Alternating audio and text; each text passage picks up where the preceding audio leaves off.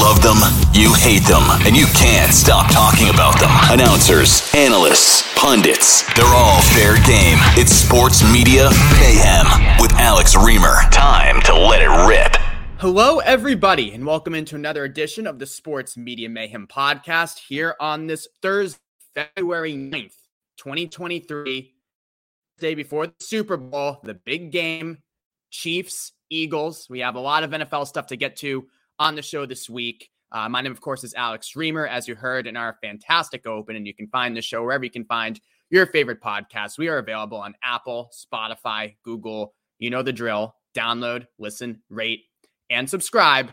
Um, let's start off with some Tom Brady talk, something new on the show, something we haven't done the last several weeks, but there continues to be more chapters here with Tom Brady and his broadcasting career that increasingly looks like it's not going to happen. So I'm on the record a couple weeks ago saying that Fox needs Tom Brady to be part of its Super Bowl coverage. Um, I'm not saying in the booth. I think Greg Olsen and Kevin Burkhardt have showed that they are fantastic together. And adding Brady as the third man without any previous uh, experience with those guys, any previous experience in the booth, I think would be a potential disaster. Um, so I'm fine with Brady not being part of the actual broadcasting team for the Super Bowl on Sunday, but I still think Fox has what? Five, five and a half hours of pregame coverage. Tom Brady retired just last week. I mean, the brand is hot. The brand is hot. And I know he gave his first uh, non pod, non Jim Gray uh, retirement interview with Colin Cowherd uh, of The Herd, Fox Sports, Fox Sports One. So there is some Fox promotion there, but I still think, you know, Fox is paying him $37.5 million annually at one point whenever this deal starts. And if you're not going to have Tom Brady be part of your Super Bowl coverage in any fashion, uh, when his brand, again, just retired last week, then what the hell are you paying him for? Well, I asked that question again on the heels of what Brady said on Colin Cowherd's show. Uh, he's not going to make his Fox debut in the NFL booth until 2024. What? Yes, 2024, fall of 2024, where we'll have another Trump and Biden presidential rematch to look forward to. um, that's completely insane. I don't get that at all. Uh, why? That would be my question. And it wasn't really explained in the Colin Cowherd interview. Why does Brady need an additional year to prepare to be in the Fox booth? What's he going to do with that year off? And I've heard some people make the argument, well, being in the booth is hard. It takes a lot of adjusting. Tom Brady wants to be great at it, and he doesn't want to debut until he knows he has it down. And he has to take a full year to make sure he has his broadcasting chops down. But the fact of the matter is, you know, eh, Brady can study tape. He can talk to broadcasters. He can do mock game broadcasts, even all he wants. But nothing is going to compare to actually getting into that booth on live TV and calling a real NFL game as it unfolds in front of him. I just, I don't get it. Fall of 2024? Seriously? So what's he going to do all of 2023? My prediction is he's never going to call a game for Fox. It's just not going to happen. This seems like just kicking the can uh, down the road, if you will. Uh, fall of 24. Why? What is the point of that? I mean, and there's a relevancy question too with Brady. You know, we at that point, he will have been retired for a full NFL season, almost two full calendar years.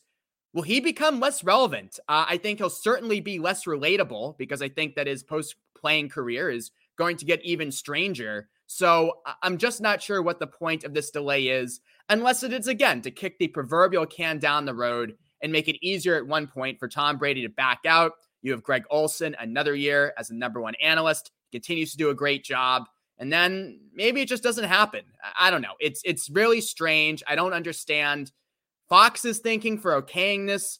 Brady's thinking for really wanting this, unless again he's having second thoughts and doesn't really want to do it. I'm just not sure what the point of that delay is. Um, and I'm also not sure what the point of Tom Brady's argument was on his Let's Go podcast this week with Bill Belichick, which, by the way, 30 minutes was a great sit down conversation, the definition of Patriots porn if you will. I could listen to them obviously talk for hours on end Uh, Belichick saying why he ripped Tom Brady during film sessions, that it really gave Brady a great platform to lead from. He got it from Coach Bobby Knight, who ripped Michael Jordan on the 84 Olympic team. And I, I thought that was awesome, awesome stuff.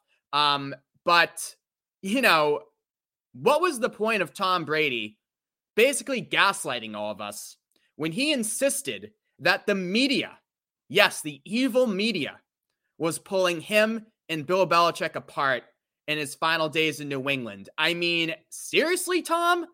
Does he know that all the stuff he said in recent years is on the record and we can go back and play the tape anytime we want? I mean, did we make up in the media that plead the fifth line that Tom Brady said to Jim Gray at that at that conference in 2018 when asked about the status of his relationship with Belichick? Brady quote, "I plead the fifth.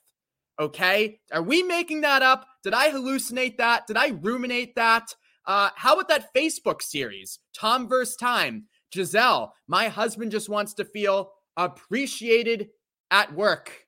Did we? Did I just make that up? Did Gisele not really say that in that same Facebook series? Brady wondering, ruminating at the end. You just wonder, what are we doing this for? Why am I doing this? Did I just make that up? Did we make up Bill Belichick way back in 2014 when the Patriots drafted Jimmy Garoppolo, saying we know about Tom's age and contract situation? Did we make up Brady playing through the AFC Championship with a gashed hand and Belichick snorting at the podium afterwards, saying, well, you know, it's not open heart surgery we're talking about here. I mean, did we make up Belichick banning Alex Guerrero from the sidelines all the stories around that. Did we make up the fact that Tom Brady ended his career not with the Patriots, but the Tampa Bay Buccaneers? Eh, did, did we imagine the last three seasons? I mean, seriously, talk about gaslighting. And look, I think that there were obviously complexities and nuances to Brady and Belichick's relationship.